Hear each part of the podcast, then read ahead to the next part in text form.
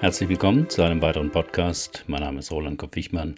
Ich bin Führungskräftetrainer und Coach in Heidelberg. Das Thema heute, warum Krankheit zum Leben dazugehört. Ein Vortrag, der mich nachdenklich machte. Über dieses Thema hielt diese Woche Professor Guido Adler, selber 70 Jahre, vor 300 meist älteren Zuhörern in der Kopfklinik in Heidelberg einen spannenden Vortrag. Das Thema, dass Krankheit zum Leben dazugehört, geht eigentlich gegen den herrschenden Zeitgeist. Denn egal wohin man schaut, Tipps und unfehlbare Rezepte, wie man möglichst lange gesund bleibt, findet man zuhauf. Hier eine kurze Liste bei Amazon nie wieder krank mit der Kraft des Teebaumöls, geheilt, wie Menschen den Krebs besiegen, Krebs besiegen mit Mantraheilung, heilen mit Vitalstoffen, wie sie Krankheiten für immer besiegen, die Heilkraft der Bewegung, wie sie Krankheiten besiegen und ihr Leben verlängern. Die Weltgesundheitsorganisation WHO definiert Gesundheit als einen Zustand völligen körperlichen, geistigen und sozialen Wohlbefindens. Das wünschen sich viele und je nach Lehre joggen sie, meditieren, arbeiten viel oder wenig, ernähren sich bewusst mit viel, wenig oder ganz ohne Fleisch. Sie alle eint die Hoffnung, das beste Rezept gegen Krankheit gefunden zu haben. Facebook-Gründer Mark Zuckerberg und seine Frau Priscilla Chan wollen sogar alle Krankheiten der Welt besiegen und spenden dafür drei Milliarden Dollar. Das soll in den nächsten 80 Jahren passieren. Auf meinem Blog finden Sie den Link zu seiner Rede. Doch Krankheit ist normal, Gesundheit nur eine Phase. Auf diese provozierende Kurzform brachte Guido Adler seine Ausführungen. Denn seitdem es die Menschheit gibt, gibt es Krankheiten und die Klage darüber. Wie schon Sokrates sagte, Leben heißt lange krank sein. Und Forscher rechnen uns vor. Zwar könnten 80 Prozent der Herz-Kreislauf-Todesfälle vermieden werden durch gesunde Ernährung, mehr Bewegung und Verzicht aufs Rauchen, aber auch wenn man in der Lage wäre, jedes kranke Herz und Gefäß zu reparieren oder zu ersetzen, wäre das nur ein Pyrrhussieg. Dann stürben zwar weniger Menschen an Herzkrankheiten, aber weil sie älter werden, erkranken sie dann häufiger an Krebs. Hätte man auch den besiegt, stünden als nächstes Alzheimer oder Rheuma auf der Beschwerdenliste. Hätte man auch dagegen ein neues Mittel, drohten bisher unbekannte Leiden. Darüber hinaus sind wir durch Reisen, neue Technologien und die Globalisierung immer neuen Gefahren und Erregern ausgesetzt. Es ist wieder Wettlauf zwischen Hase und Igel. Die zweite Gefahr lauert in unserem Erbgut. Auch wenn eines Tages Forscher unterscheiden könnten, welche Zellmutationen gefährlich sind und diese ausschalten könnten, wären Krankheiten nicht besiegt denn niemand weiß heute, welche Gene Menschen in Zukunft brauchen. Der Natur ist das alles egal. Sie experimentiert. Sie hat keinen Bauplan und schon gar nicht einen Plan B. Die Natur spielt mit uns. Der menschliche Körper ist eben alles andere als perfekt. Bandscheibenvorfall, Arthrose und Krampfadern werden uns weiterhin plagen, weil wir eigentlich nicht für den aufrechten Gang gebaut sind. So haben sich Schwachstellen in der Gesamtkonstruktion eingeschlichen, quasi Designkompromisse zwischen den anatomischen Gegebenheiten und der Anpassung an neue Umweltbedingungen. Doch in den vier Milliarden Jahren Evolution laufen wir erst 150.000 Jahre auf zwei Beinen. Unser Skelett hat sich zwar im Lauf dieser Zeit an den aufrechten Gang angepasst, das Ergebnis ist aber längst nicht optimal, weil die Evolution so schrecklich langsam ist. Sie lässt sich mit dem Erkennen und Reparieren von Fehlern noch mehr Zeit wie der VW-Konzern. Doch manche profitieren von den Evolutionsfehlern. Donald Trump zum Beispiel hatte als junger Mann einen Fersensporn. Diese schmerzhafte Entzündung entsteht, weil die Sehnen und Muskeln im Fuß zu schwach sind. Dieser Umstand rettete Trump wohl das Leben, denn er wurde ausgemustert, musste nicht in den Vietnamkrieg. Wie gesagt, die Evolution macht Fehler. Viele Gesundheitsgefahren sind hausgemacht. Weil unsere Vorfahren sesshaft wurden und sich Tiere hielten, kämpfen wir heute vielfach mit Bakterien und Viren. 58 Prozent der 14.000 bekannten Krankheitserreger sprangen vom Tier auf den Menschen über. Masern und Tuberkulose stammen ursprünglich vom Rind.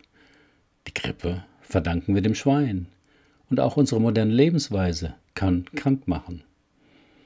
Manche Krankheiten werden von Touristen, die aus einem entlegenen Gebiet kommen, eingeschleppt. Wenig ändern können wir auch an unserer genetischen Ausstattung. Schreibfehler im Erbgut können über Generationen weitergegeben werden oder bei der Bildung von Eizellen und Spermien neu entstehen. Die Folge sind angeborene Erkrankungen, wie zum Beispiel Blutgerinnungsstörungen, Mukoviszidose oder die Stoffwechselstörung Phenylketonurie. Krebs ist Zufall. Diese Schreibfehler in den Genen sind auch schuld an einer der häufigsten Alterserkrankungen, dem Krebs. Vor jeder Zellteilung im Körper wird das Erbgut verdoppelt. Bei den vielen Millionen Zellteilungen sind Fehler unvermeidlich. Wird dabei zufällig ein Bereich umgeschrieben, der die Vermehrung und Lebensdauer der Zellen kontrolliert, beginnen diese zu wuchern. Das passiert während eines Menschenlebens häufig. Deshalb ist unser Körper darauf gut vorbereitet und verfügt über effektive Abwehrmechanismen. Aber im Alter lassen diese nach. Deshalb tritt zum Beispiel Darmkrebs oder Prostatakrebs überwiegend in der zweiten Lebenshälfte auf. Und die Wahrscheinlichkeiten daran zu erkranken nehmen dramatisch zu. Ob und an welchem Krebs man allerdings erkrankt, ist meist reiner Zufall und nur zum Teil eine Folge des Lebensstils. 60 Prozent aller Krebserkrankungen entstehen durch zufällige Mutationen von Genen. 5% durch Vererbung. Und nur für 35% ist der Lebensstil verantwortlich. Das gilt sogar für Lungenkrebs. Wer Pech hat, bei dem bauen zwei Enzyme nicht mehr zuverlässig die krebserregenden Stoffe im Tabakrauch ab und das liegt in der Regel an der genetisch festgelegten Enzymausstattung und nicht am Rauchen selbst. Einer der häufigsten Krankheitsgründe ist das Alter. Und da die Deutschen im Schnitt immer länger leben, werden sie häufiger krank. Das ist, ganz fies gesagt, auch im Sinne der Evolution. Denn die Spezies Mensch braucht zum Überleben seine Alten, also alle nach dem 35. Geburtstag, nicht mehr. Bis dahin sollten wir ja unsere eigentliche Hauptaufgabe, die Fortpflanzung, erfüllt haben und könnten abtreten. Gesundheit ist ein vorübergehender Glücksfall und nicht die zu erwartende Norm. Dieser Satz von Professor Adler hat sich mir eingeprägt. Über meine Schwierigkeiten, Krankheit als natürlichen Bestandteil des Lebens zu akzeptieren, habe ich ja in einem extra Blogbeitrag geschrieben. Auf meinem Blog finden Sie den Link dazu. Statt sich also für unverwundbar zu halten oder zu versuchen, möglichst alle krankmachenden Einflüsse zu vermeiden und sich um den gesündesten Lebensstil zu kümmern, rät Professor Adler zur Gelassenheit im Umgang mit Krankheit. Das geht natürlich umso leichter, je gesünder und schmerzfreier man ist. Aber dennoch halte ich seinen Vortrag für bemerkenswert. Denn er ermöglicht eine wichtige Änderung der eigenen Einstellung. Betrachtet man Krankheit als Abweichung von der Norm, fühlt man sich, wenn einen doch eine Krankheit erwischt, schnell als Versager. Vielleicht noch verbunden mit Schuld und Schamgefühlen, weil man zu wenig Sport getrieben und zu viel Pizza gegessen hat. Betrachtet man aber Krankheiten als die Regel, weil sie jeden irgendwann erwischen können, darf man sich über die gesunden Zeiten freuen, ohne über- oder hochmütig zu werden. Diese Einstellung ist jetzt kein Freibrief für alle möglichen schlechten Gewohnheiten und Exzesse. Natürlich gibt der Professor auch ein paar goldene Regeln für einen gesunden Lebensstil. Das sind neben den Klassikern wie Obst, Gemüse, Fisch, Gewichtskontrolle und ausreichend Bewegung auch ein paar nicht so gängige. So oft wie möglich Hände waschen. Jährlich zur Grippeschutzimpfung. Forschen Sie in Ihrer Herkunft nach vererbten Krankheiten. Bekommen Sie Kinder.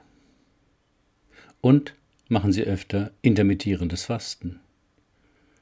Darüber gibt es auf meinem Blog auch einen Erfahrungsbericht von mir.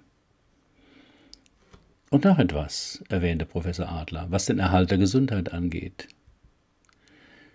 Im globalen Maßstab ist es für die Gesundheit der Menschheit wichtiger, dass es sauberes Wasser, genügend zu essen und Frieden im Land gibt, als die Anzahl der Ärzte.